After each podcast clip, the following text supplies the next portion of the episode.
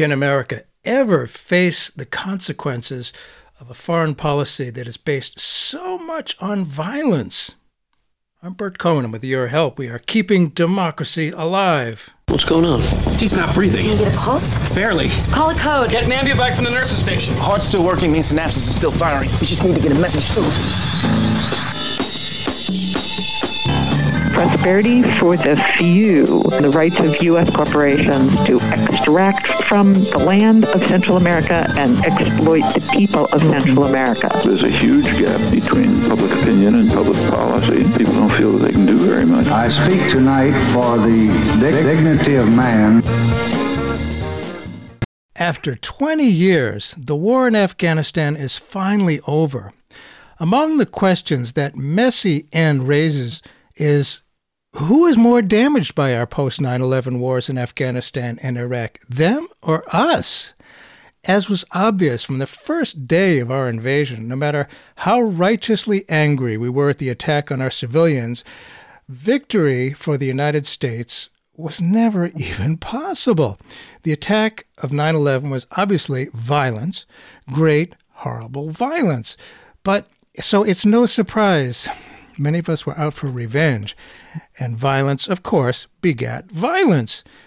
And who is the better for it? Anybody? We all know about a bit about what the war did to Afghanistan, but what did it do to us? The fact that General Mark Milley insisted we should have still kept a few thousand troops there is quite a statement that we don't get it. On this show, our returning guest is Kelly Denton Borhaug, who has long been investigating how religion and violence collide in American war culture. She teaches in the Global Religions Department at Moravian University in Pennsylvania. She's the author of two books U.S. War Culture, Sacrifice and Salvation, and more recently, And Then Your Soul is Gone Moral Injury and U.S. War Culture, which she and I discussed last time she was on the show. The title of her latest piece on TomDispatch is A Parable of parentheses All American Violence, Accountability and the War on Terror. Accountability. Whew, what a concept. As she says, in response to that one day of terrible violence in our own land, perpetual conflict and perpetual violence became the American way of life in the world. And the consequences at home and abroad couldn't have been uglier. End of her quote. With 2020 hindsight, one has to wonder if our impulsive reaction to the 9 11 attack was the best and only option. Thanks for being with us, Kelly Borhaug. Thanks so much for having me back. You write the heart wrenching last days of that war amounted to a cautionary tale about the nature of violence and the difficulty Americans have honestly facing their own version of it. End of your quote. There's a lot in there. Please explain in what ways it is a cautionary tale. Well, as as as all of those events were coalescing, um, I couldn't help but but think that really the the image of of the the parable just came so strongly to mind for me it was as though this was such a compact and straightforward and simple story that was loaded with incredibly important, deep, moral as well as spiritual truth. And and simultaneously it seemed as if it was so difficult for for most Americans and certainly our leaders um, to really pay attention to that to to think more deeply about um, the impact of the shaping impact that violence has had on on all of us. Uh, and and and for that reason um, when I wrote that piece, um, I started with that image of of, of the parable and, and the, as, as, a, as a kind of cautionary tale, um, just a, a simple a simple story that really begs a much deeper attending and um, and and sort of investigation or or, or moral attention. Well, t- tell us about that that parable. We haven't uh, gotten to that yet. You, you, what what is the parable that uh, uh, from from Jesus of Nazareth, I believe. Uh, what what was he saying that relates? Well, um, I'm a I'm a religious studies scholar, and so um, uh, and I and I and I focus on Christianity. So really, my whole life, I've been hearing the the the the, the readings of of many. Jesus of Nazareth told many parables. This was one of his primary forms of teaching, right? So there are many parables um, in the New Testament, and they all they all tend to take this certain shape of a very simple story.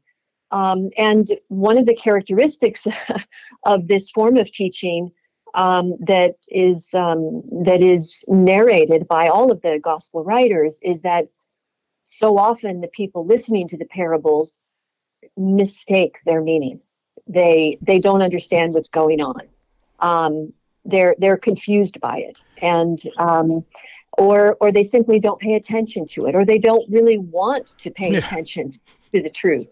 Really? And and for that reason, it just seemed to me to be such a, a powerful image to bring to this coalescing of these incredibly important events. I mean, the the 20th anniversary right. of um, of of 9/11, um, the end of of 20 years war in Afghanistan, um, and um, and then the the devastating last days of that war with respect to the suicide bombing Yeah. that took place in at the Kabul airport and the, the, the military response on the part of the U.S. to to use um, to to use a drone to uh, to fire a missile that resulted not in in um, in in killing terrorists, instead killing ten members of a family, including seven children, and the, the the the head of the family was in fact working with the Americans. So once again, in my mind, I I just couldn't help but think of these different final these these different culminating as well as final events coming together in such a powerful way. And i i simply wish that all of us could stop and just sit with it for Just a bit. it. and and and try to consider what what can we learn from this? What is this telling us? Do we have it i mean jesus of nazareth said those who have ears let them hear. Do we have ears to hear this? Right. uh so that's what was going on for me Yeah, it's like we choose not to have ears, but you know, I I, I kind of think you know God gave us ears for a reason. You know, I, I would think, and you know, I I have to say, uh, I after the the the uh, suicide attack at the airport, uh, I agree, I also felt furious at what ISIS K had done, and the thought of knocking them out was indeed attractive. So here was this impulse, quick, reactive, impulsive actions. You know, I'm 70 years old and I found, you know, that's not always the best way to do things.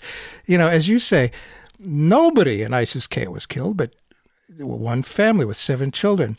And the Pentagon later admitted its mistaken judgment and called the killings a horrible tragedy of war. So the rushed action was clearly done for public relations reasons. Oh, they knocked us out, we're going to knock them out. What about this? How does that affect we American citizens? Well, once again, Bert, I wish we could, I wish we could um, approach all of this in such a way that not only do we do we sit with, um, with frankly the grief over all of these terrible consequences of all of this violence, um, the violence experienced by Afghans and Americans. Yes. But I wish that we could again sort of take a step back and think about um, how we have been shaped by violence and the role that violence has in in our lives um, and in our ways of understanding ourselves and understanding reality um, um, in our in our decision making in in um, in our sense of morality. I, I that's what I really would wish that that that we could do um, because um, I, I think that's that's largely missing and it's it's largely missing from from our from our discourse. I think it's largely missing from political discourse. It's it's largely missing from um, common discourse. Violence is so deeply embedded in our lives and in our ways of thinking and in our ways of self understanding that it's really quite invisible to us. And um, and as a result, I think what you're describing is sort of the knee jerk reaction we we we do tend to use it very thoughtlessly and even I would say naively. We're very naive about mm. in terms of understanding of violence. And um, in in the work that I've been doing for the last 20 years, um, I, I came to see that I really needed to understand violence much more deeply if I was going to um, if I was going to investigate what I call U.S. war culture, that I would also need to mount a, an investigation to more deeply understand what, what violence is and how it works. And, um, and I can talk more about that if you wish. Oh, there's a lot to talk about here for sure. And as you describe it, you know, I think about little kids in elementary school. If if somebody gets hurt or feels offended, he or she oftentimes acts out. And the adults among us say, don't do that. You know, what is that going to do? Sit with it for a minute and think about what the best response is, how not to make it worse. And of course, we don't listen to that advice that we give kids. Uh, it, it, it's very interesting. I think maybe we used to. I don't know. Maybe I'm naive here, actually. I probably am. And you know, only a very small percentage of Americans have actually seen war. Very small percentage. But the rest of us really, you know, we like to make it invisible. And that's a big, I think, as you say, part of the problem. We think we can be held harmless because it's invisible to us. We can be held harmless in world opinion for the, the violence that is carried out as policy.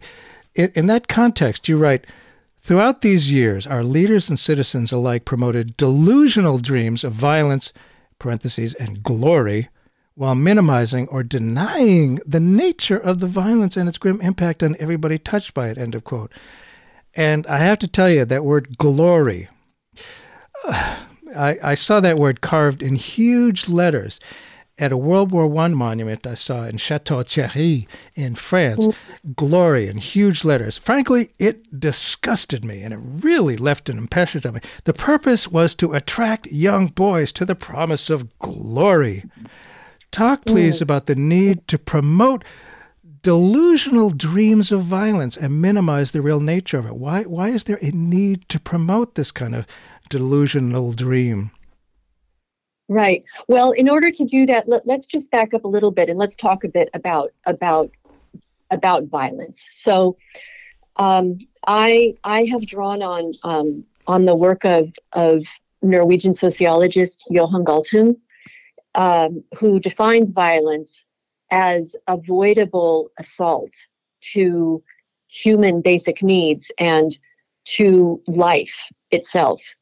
Um, and and and Galtung goes on to um, to think about violence in this really interesting way. He he uses the image of a triangle um, to address different aspects of violence that are always mutually influencing and impacting one another. So, at one end of the triangle, one point of the triangle, there's direct violence. That's the violence that's most visible to us, the sort of eruption or outbreak of violence. Uh-huh. So we might think about all of the events at the end of the Afghanistan war in in in Kabul as as as an example of direct violence. I also think, frankly, of uh, direct violence as the way to describe, you know, what happens when, let's say, a veteran who is who is struggling with moral anguish and moral injury commit suicide. That's direct violence. Mm. But but if we stop there, we're missing the picture, because um, and and and here and that's what we generally do in the United States. Um, we we have a very superficial understanding of violence, and where we see it at all, um, it's it's really only at the level of direct violence. But as Galtung um, as Galtung um, demonstrates, that direct violence is always sourced and influenced by deeper layers of violence. One of those, so so a second a second point of the triangle is structural violence, Mm-hmm. and um, and that has to do with the, the kinds of violence that is embedded in our social systems and structures. So I look at in my work, I look at the structural violence of um, the political economy of war. And I, in the article, I mentioned that the 21 trillion dollars that um, was calculated by the National Priorities Project that, that they say uh, was spent over the last 20 years in um, again what I call an obsessive militarization on the part of the U.S. That's structural violence. Okay, Mm-hmm. so that that's one example of, of structural violence. We might also think about the over 1,500 U.S. domestic and international military bases as another an, another really leading indicator of of structural violence. Um, so that's the that's the second prong of the violence triangle, and we can never understand the direct violence without without seeing this second point of the triangle. But the issue is that it's much harder to see structural violence. It's built into the system. It's not obvious to us, and in many cases, it's been legitimated and naturalized, so that um, it's much harder for us to think about or see. But there's a third point of the triangle still, and that is what Galtung calls cultural violence. And when you talk about the dreams of glory, the delusional dreams of glory, this is what you're getting at. Mm. Cultural violence has to do with um, wide scale world views and assumptions and norms and practices that we are born into um, these are these these, um, are things that we absorb before we have ever come into critical consciousness. They are pre-reflective. So, um, for instance, you know, um, I'll- I examine all sorts of these, and especially I examine the ways that civil religion plays a, a really important and frankly devastating role in in um, shoring up various forms of, of cultural violence um, in the United States. But these ideas, as you mentioned, that um, war is glorious, Yes. Or that um, war is a necessary sacrifice. I especially explore sacrificial um, ways of thinking and sacrificial sa- sacrificial what metaphors um, that that dominate the ways that we approach war, but that we tend not to be very conscious of. So, for example, I'll, I'll just give you one example. Um, uh, you mentioned um, a war memorial. There's another one is actually one of the most recent memorials on the National Mall in Washington, D.C., and that's the World War II Memorial. Um, there's one exhibit there with um, this enormous field of stars representing people who Americans who died in in World War II. There's there's no representation in that memorial, by the way, of people who died um, from other countries. Only only U.S. deaths are represented in that memorial. That should tell us something about the disparity of our grief. um, but on the in this one part of the exhibit, um, it there are there, there uh, against that field of stars there is this statement here we pay the price of freedom Oh. so so that's a sacrificial that's a sacrificial statement um, freedom and you, you see it also in in bumper stickers. The the common bumper sticker freedom isn't free. Right.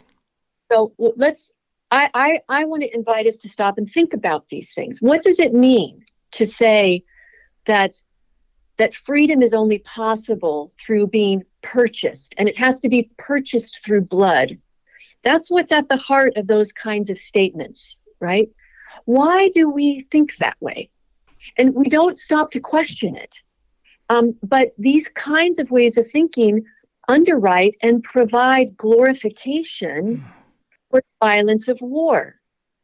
What I like to do is to juxtapose those kinds of statements to what I find in the Declaration of Independence, Uh-huh, uh-huh. that um, where it is written that life, liberty, or freedom, and the pursuit of happiness are not goods that have to be purchased by blood, right. but they are gifts of what Jefferson described as a beneficent creator. Mm-hmm.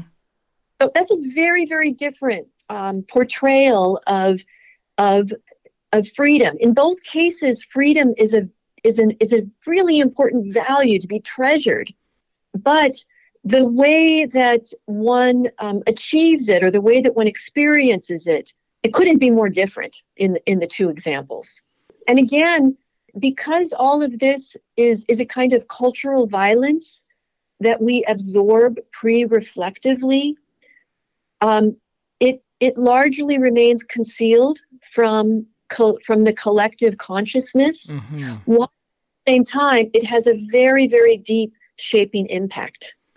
There is a lot there for sure, and it just stimulates so much thought and consideration. The the violence that you know it, it- to assume, as you say, that freedom isn't free. You, you're right. That conflicts directly with the Declaration of Independence and and what uh, what our founders uh, believed in. They disagreed about a lot of things, but I think they all shared the belief that freedom was something that is our right.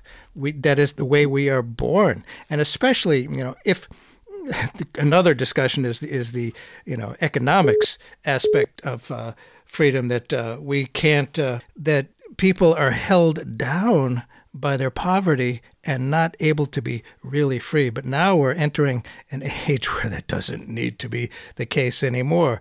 And violence, you know, if people can just stop and think, boy, that, you know, it doesn't seem like that's too much to ask, but I guess it is too much to ask. For those who may have just tuned in, Bert Cohen here. The show is Keeping Democracy Alive.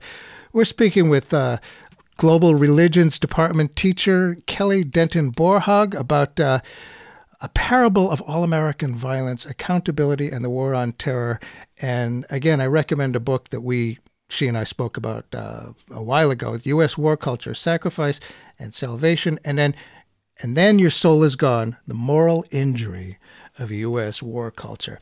And I have seen, you know, Democrats and Republicans seem to all buy into this this wonderful notion of American exceptionalism you know, and, and all these uh, being, it's nationalism, really, you know, and, and it reminds me once again of the insanity of the First World War that belief that America is the rightful leader, the indispensable nation, that we are better than all others. And that brings up, you know, the, the recognition of non Americans who died in these wars. One doesn't have to be in the military to buy into this. It seems like the majority of Americans buy into the uh, nationalistic American exceptionalism. In what ways does this belief, this underlying belief, feed into the naivete and delusion about the sanctity of violence that we're talking about? Right. Um, you know, well, it, I, I, I, I really have been thinking about. First of all, can can I just say a couple of things that um, Oh, that, that do. relate to comments, Bert? Um, yeah, yeah. one of the reasons I think why um, we don't stop to think. You you you you mentioned how difficult how how how difficult that seems to be for us. Um, I think one of the reasons why we don't stop to think is because these kinds of notions like freedom isn't free, Mhm. um, or they they they rouse a great deal of, of deep emotion for us. These these kinds of notions, I, I argue that they are very deeply tied to norms and practices of nationalistic self-identity for many Americans. And once we enter the, the territory of identity, we um, we are also in the realm of um, a very deep emotional experience for people. Mm. Um, our our identity is is something that rouses emotion for us and when and and so once once um, we are emotionally aroused um, critical thinking can be harder to do Right. you know Yes. um, and and so I think that that that plays a really important role in in um, deterring um, more serious critical thought um, on, on people's parts um, about these issues. Um, so I wanted to say that, but now, now I'm trying to remember exactly where we were and what your question was. Uh, just about the notion. Of- exceptionalism. yeah, American exceptionalism and this naivete and how it affects the Yes. delusion of the sanctity of violence.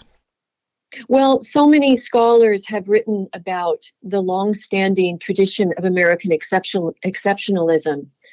Um, but it, it really seemed to me that, again, at this moment in our history, what was missing from the discourse was an analysis of the way that that long tradition of thinking was also intertwining with a very superficial understanding of violence and, and practice of violence on, on the part of US Americans. And that that was really a lethal mix um, that we saw the consequences of um, in the last days of the Afghanistan war.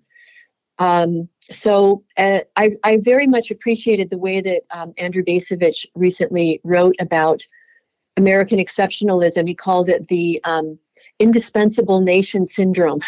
Right. um, ironically, on the part of the U.S. This idea that we always know what's better and that we should have the power to make the decisions for everyone as adults. But here's one thing, you know, we're, we're one of the one of the things that you and I are talking about is the fact that there's just a host of internal contradictions that arise the minute that we stop to think more critically about these these um, these these ideas that we hold. And we might stop to think, for instance, about how that long tradition of American exceptionalism is deeply in conflict in conflict with the very basic uh, value that Americans have with respect to the equality of human beings. If if all human beings are equal, and I don't know if there is any other American value that is more basic and more foundational for our self-understanding of ourselves as as as a nation than that one. Mm. But if we say that, don't we have to then continue in, in our thinking to understand that American exceptionalism is deeply in conflict with just that value? Because um, American exceptionalism sets the U.S. over and above everybody else Right. uh, in terms of the capacity of its people, its leaders, um, its resources to know what's best. It's a very paternalistic um, way of thinking, um, and um, I, would say it's deeply in conflict with the value of equality. Boy, that, that value of equality is, uh, boy, if you were to ask a lot of the people on the right, a lot of the Trumpists, they would reject that. And yet here they are claiming to be deeply patriotic Americans. They truly believe in, you know, white Christian, a certain, you know, way of looking at Christianity, which is obviously different from a lot of other ways, that that is they're supreme white supremacists. They actually believe that, and they believe that, uh, you know, for let's face it, Trump was clearly racist, you know, in, in saying, you know, the Chinese uh, flu and, uh, and building up uh, violence against Asian-looking Americans.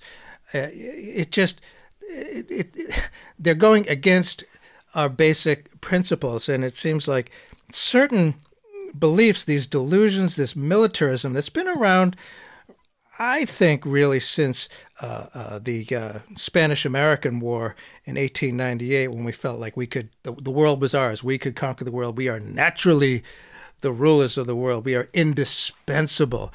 Uh, and I don't, I don't know how we can get back to the to the idea of uh, equality that we were supposed to do it. I mean, people uh, revere Martin Luther King, I don't think they really understand a lot of what he was saying. You know, they, they minimize it and they, dare I say, whitewash it.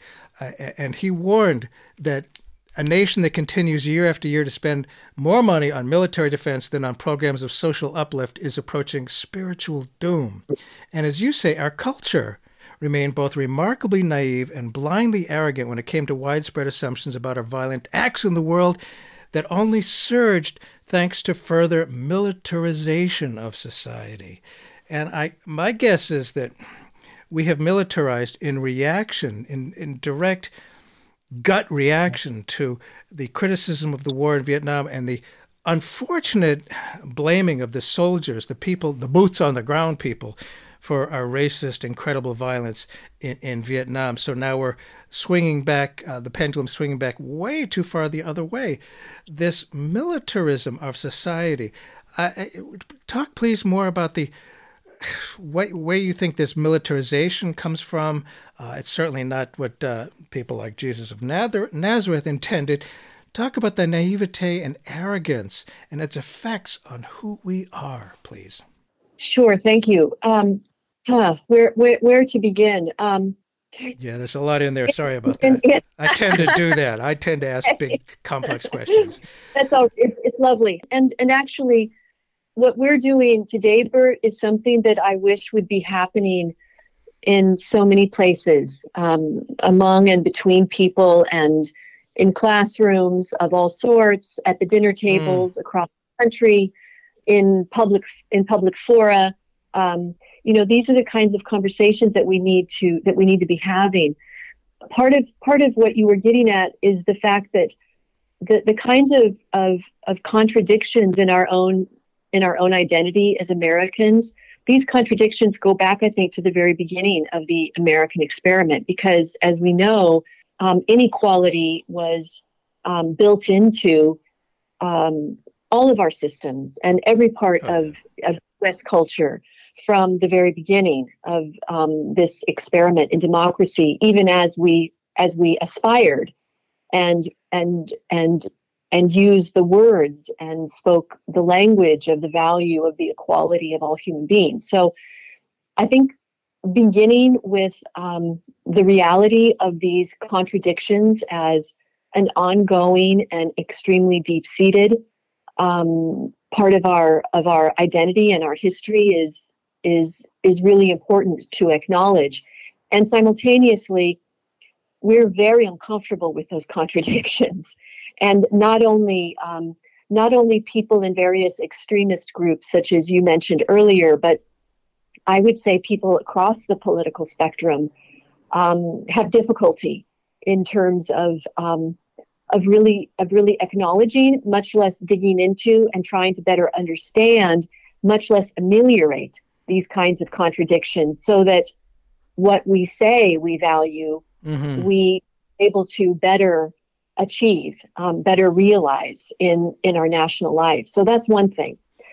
But to to to to to um, to turn to this issue of the militarization of our society, right. this is in, in in both of my books that I address um, head on, and in the second book when I talk about the um, the the structural violence of U.S. war culture, um, I address a, a, little bit of the history of this process of militarization. And um, scholars um, scholars really, although as you you you are right that um, this too has a very long history, but scholars especially point to the end of World War II, the post World War II mm-hmm. time period, as an important moment when that that um, that militarization uh, across the um, across the face of the United States really um, took on speed um, because the U.S. really didn't significantly de-escalate its militarization right. following the end of World War II, and the other thing that happened is that during World War II, you had the um, the increase of technology and industri- the industrialization of war oh, um, that that really grew as a part of um, what happened during World War II. And in addition to that, World War II was the time in which the the sort of indiscriminate bombing of civilian centers Right. became part of the policy not only of the United States but other allies as well. So, um, so again, scholars point to this as a really important moment in which that growth took off, and then um, it continued, and um, and there were definitely moments when it was really strongly emphasized and when there were sharp spikes in growth, um, whether that was during the Reagan era, um, certainly during following 9 11. Um, and and here we are, you know, today uh, with a, a, a Pentagon budget that, again, political economists describe as being equal to or more than the next highest 11 military spenders in the world. Um, but once again, this tends not to be part of the consciousness of, of people.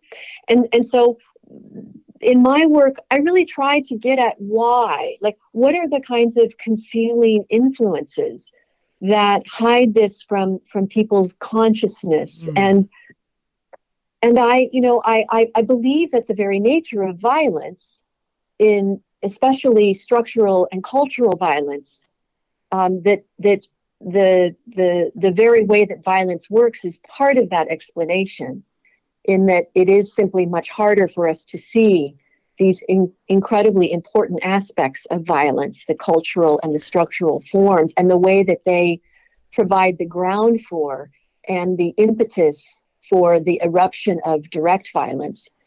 Um, so that's part, that that's really an important part of the story that um, again I, I I would love to encourage us to pay attention to in this country. Yeah, it would be nice to to stop and look in a mirror. I think you know, as pff, theoretically adults, we we need to do that, you know, and not blame everybody else and not just react it violently. Uh, and yet, here it is in in our foreign policy and the contradictions. We have to look at those, but we don't. It's uncomfortable to look at those. For those who may have just tuned in, Bert Cohen here. The show is Keeping Democracy Alive, and we're talking about our war culture, the invisibility of violence, and how deeply it is in there. Our guest today is Kelly Denton Borhaug, and uh, she's written uh, a book, And Then Your Soul Is Gone Moral Injury of U.S. War Culture, and we're talking about accountability of, of violence. And, and I think it, it's interesting. One of the quotes you have that, that needs a little bit of thought, I think, is maybe a lot of thought. The unending violence, unending violence of our war culture became a kind of security blanket. What do you mean by that? Yeah. Um, well, you, you know, yeah, it became a security blanket or, or sort of like money in the bank. And, and I think this has to do once again with, with the sort of naive view of violence that is held by so many in the United States. We think we tend to think of violence as a simple tool No. that we can pick up and put down. Um, or sometimes I describe it as it's like a it's like a suit of clothing. You put it off, you put it on, and then when you're finished with it, you can just take it off, and and nobody's affected. But but that is not the way that violence works. Um, I, you know, in my in my in my own studies of of violence and nonviolence, um, there's a there's a, a phrase from Gandhi that just has become engraved in my thinking. He talks about the way that violence brutalizes everyone. It brutalizes human nature, and I think that's such a powerful and and true statement. And again, one that is really deserving of, of further unpacking. Um, but in the United States, in, in contrast to that insight, um, we we have generally proceeded as though we can use violence and not be affected by it. And for me, um, this is this is this was this was part of the reason why I really wanted to focus on um, the moral injury of our returning veterans um, and service members because it seemed to me that their moral anguish um, was a clear sign that that perhaps despite what they had been told, definitely despite the the dominant um, frames of U.S. war culture, they could not escape being deeply impacted by violence in ways that were incredibly damaging. Um, and in, in, in many cases produced an anguish that is is so is so devastating um, as to as to lead them to to suicide. And mm. I don't know if you if you saw the news just yesterday. I did that, and I'm, I've been trying to look into this a little bit today. Apparently, um, the Pentagon released new figures about the level of suicide, saying that just in the last year alone, the the the the numbers of, of people committing suicide in the branches of the US military overall increased by 15% just in the last year. Hmm. And in various branches, I, I don't remember all of the numbers, but in various branches, those numbers were even much higher still. Well, I hate to say, but I, I think this may sound odd. I, I think that shows there's a basic decency in people, and that when these military people experience violence, see violence, see terrible things that happen to other people because of our policy, it hurts. It's very uh, disquieting for, I think, the human soul, which maybe I'm terribly naive. I don't think so. I, I think it's there's a lot of goodness in us, and if that doesn't bother us, boy, there's something wrong with that. And and uh, people do get it, it goes against our nature, I think, and I, I do find it interesting that those on the on the what used to be far right, I guess is now just average right, think that those of us who, who want to look at the nature of violence and look at you know the, the violence that's built into America dominating the world and being the uh, uh, absolutely essential uh, leader of the world there's something wrong with us. We're snowflakes. We care too much about our feelings. It's it's a direct reaction. You know, it's so people prefer. Yes. To, go ahead. Go ahead. No, I, I think you're right, and and um, you know one of the one of the dynamics that I've often noticed over the course of my work in these recent years is that very frequently the proponents of violence um, they will obfuscate matters by um, sort of transferring what's actually happening on the part of the actors of violence to the actors or the proponents of nonviolence. So let, let me let me give you an example, just just exactly what you were saying. Um, I argue that the proponents of violence are actually very naive in terms of their understanding of violence. Um, and as we've just been talking about. But one of the things that you often hear from from the proponents of violence is that, in fact, it's really naive to think that there's any other way but violence. Right. That's often an argument, right? right. But, but that's a very sort of black and white way of thinking. And um, Galtung, as, as Galtung emphasizes, these black and white patterns of violence, either either either violence or you know um, what? Nothing.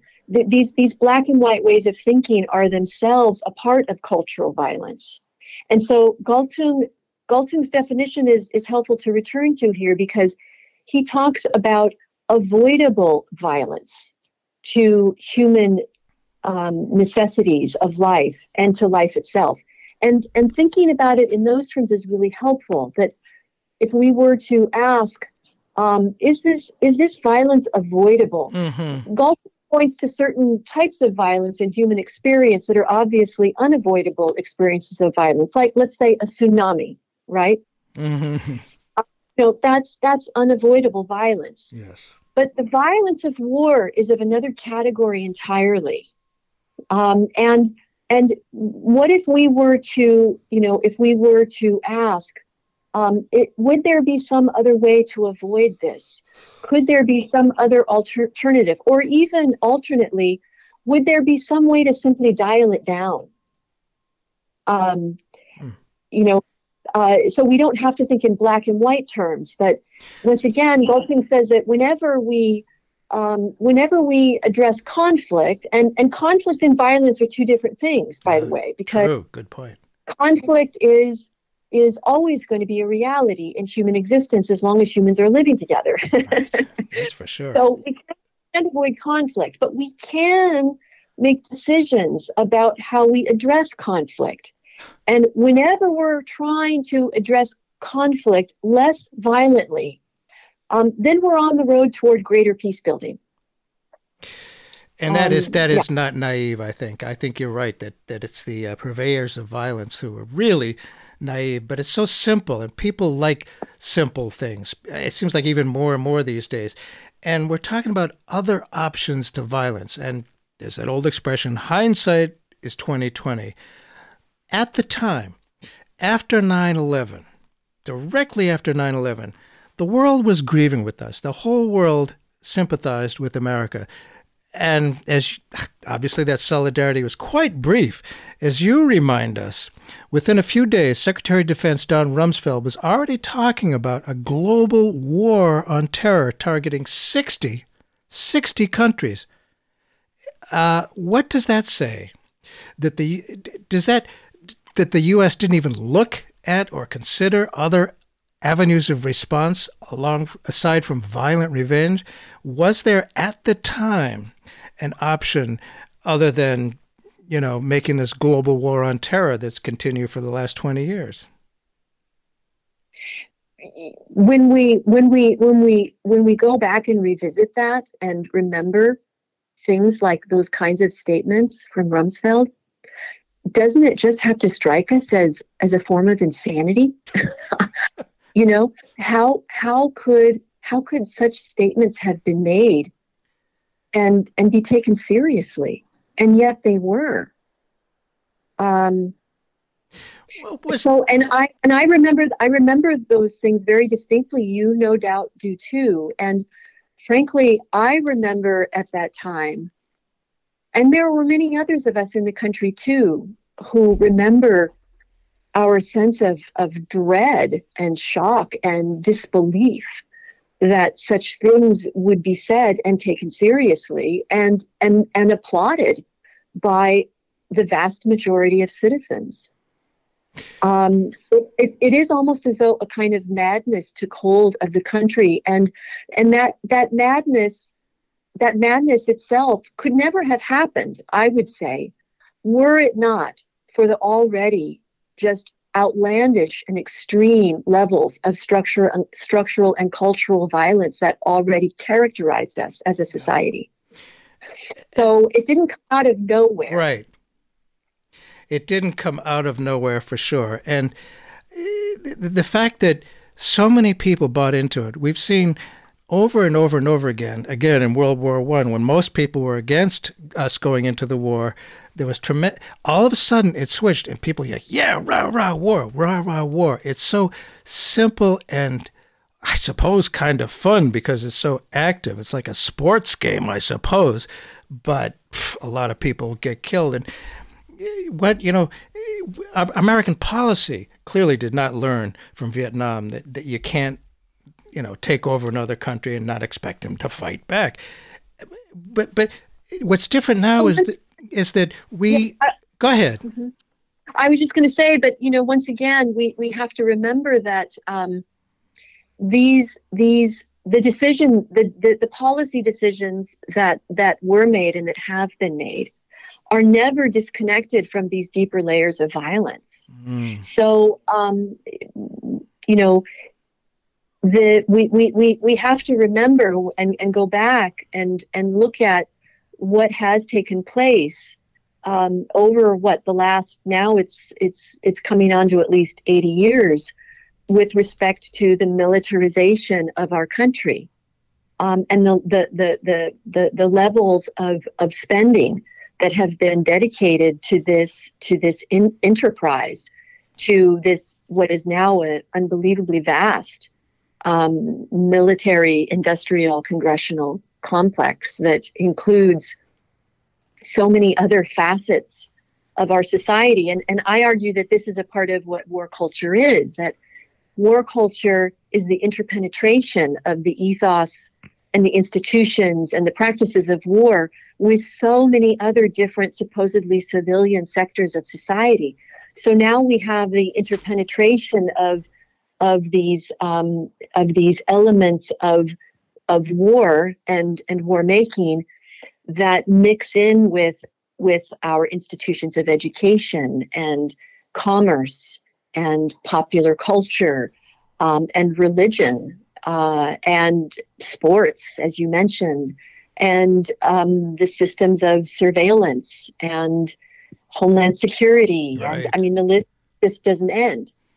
Um, so once again, none of I, I guess this is again what I, I, I would love to encourage people to to study and to think about more deeply. I argue that studying war culture and becoming better versed in its many tentacles and systems of operation is in fact peace building work um, because because war culture continues to be so invisible to the vast majority of US citizens and as long as it remains largely invisible it will continue unheeded Yeah, it's got to be invisible. And and one thing that that was learned from our war in Vietnam is that you know, seeing on TV our boys coming back in boxes and the violence that they, they keep it invisible. Now, you know, Obama was very careful not to have boots on the ground. So we have these drone wars and there it keeps it invisible and it makes it like, oh, it's a clean war. You know, we don't have to dirty our hands with it. And yet, it it doesn't as, as you say, most Americans blindly believe that we could strike in such a fashion without being truly affected by our by it ourselves. Uh, What about it's it's hubris to think that we can do this and you know if we don't see it if our boys are not getting killed and, you know we just use drone strikes and and kill lots and lots of people it's going to keep us strong. It does anything but keep us strong. And i i got to jam this in there too. We keep losing wars anything that looks like victory has eluded us. You, in that light, you ask, why were Americans so willing to go on with the unremitting violence of those conflicts year after year, despite failure after failure? Well, that's your question. What, what do you think the reasons are? What are the answers? yeah um, I know I put a Oh, lot in there. I I find myself, you know, continuing to really to really ponder that question.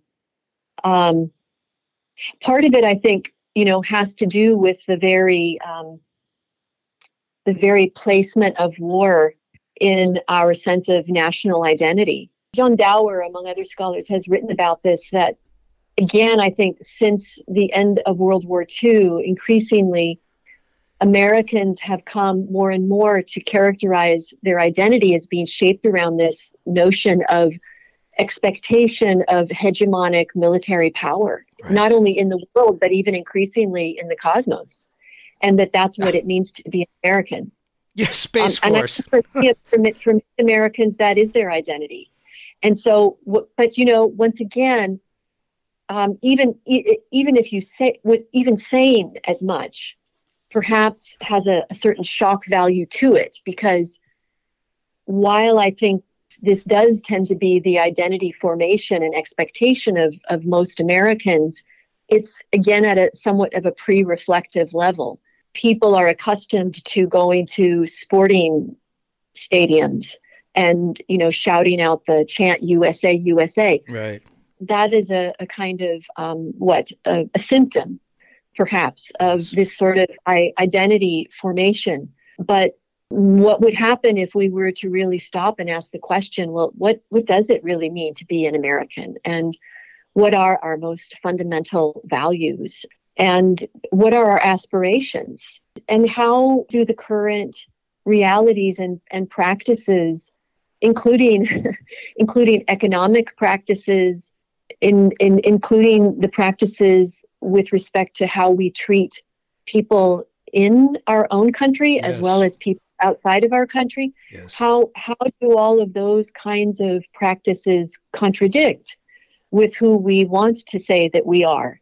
These are these are the kinds of these are the kinds of practices of reflection, I would say, that um, I hope I hope maybe more people are beginning to turn to Yes. because you're right that it, it became all too easy, especially in the post 9/11 period, for the the Titan corporate weapons producers hmm United States to to seize more and more of the resources pie, and they were not held to account. Um, our political and military really were not held to account in terms of what was actually happening and the years of, of failure after failure. I mean, I just recently went back and was rereading this this very striking letter that William Arkin wrote, who is a an investigative reporter on U.S. militarism and systems of surveillance. And he wrote uh, this remarkable letter in which he talked about all of this and commented on how how striking it is that the citizens of the United States did not hold their leaders to a more stringent accounting and how after all these years of these post 9/11 wars as he put it there was not one country in the Middle East that is safer than when we began. And- That's incredibly striking, isn't it? It is, and I- I think maybe, maybe I'm always an optimist somehow, although it gets hard sometimes. that maybe we're at a point now after this Afghanistan debacle and the Iraq debacle. I I like to think that maybe people are starting to think, what is this getting us? Do we have to dominate the world? Are we the indispensable?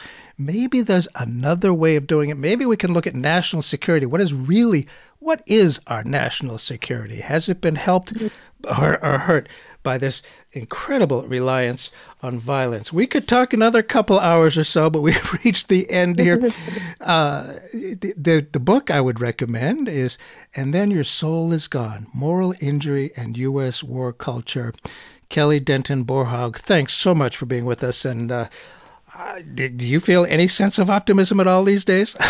Well, I like to, I like to think about the difference between optimism and hope. ah, So I know I don't know how optimistic I am, but I I really refuse to give up hope that human beings human beings have unbelievable inner resources, as you were saying earlier, Bert, for um, given the chance and and given the encouragement for self reflection yeah, and for uh, and for introspection.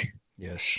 And and so I'm I'm hopeful that maybe more people are are turning to the need for this. And then we'll play an active role in helping us to turn the ship around in a different direction. Boy, that's music to my ears. Thank you so much for being with us once again. A lot to think about, and uh, what a concept self reflection. Thank you so much, Kelly Denton Borhaug, and uh, for being with us and keeping democracy alive. Thank you so much for having me.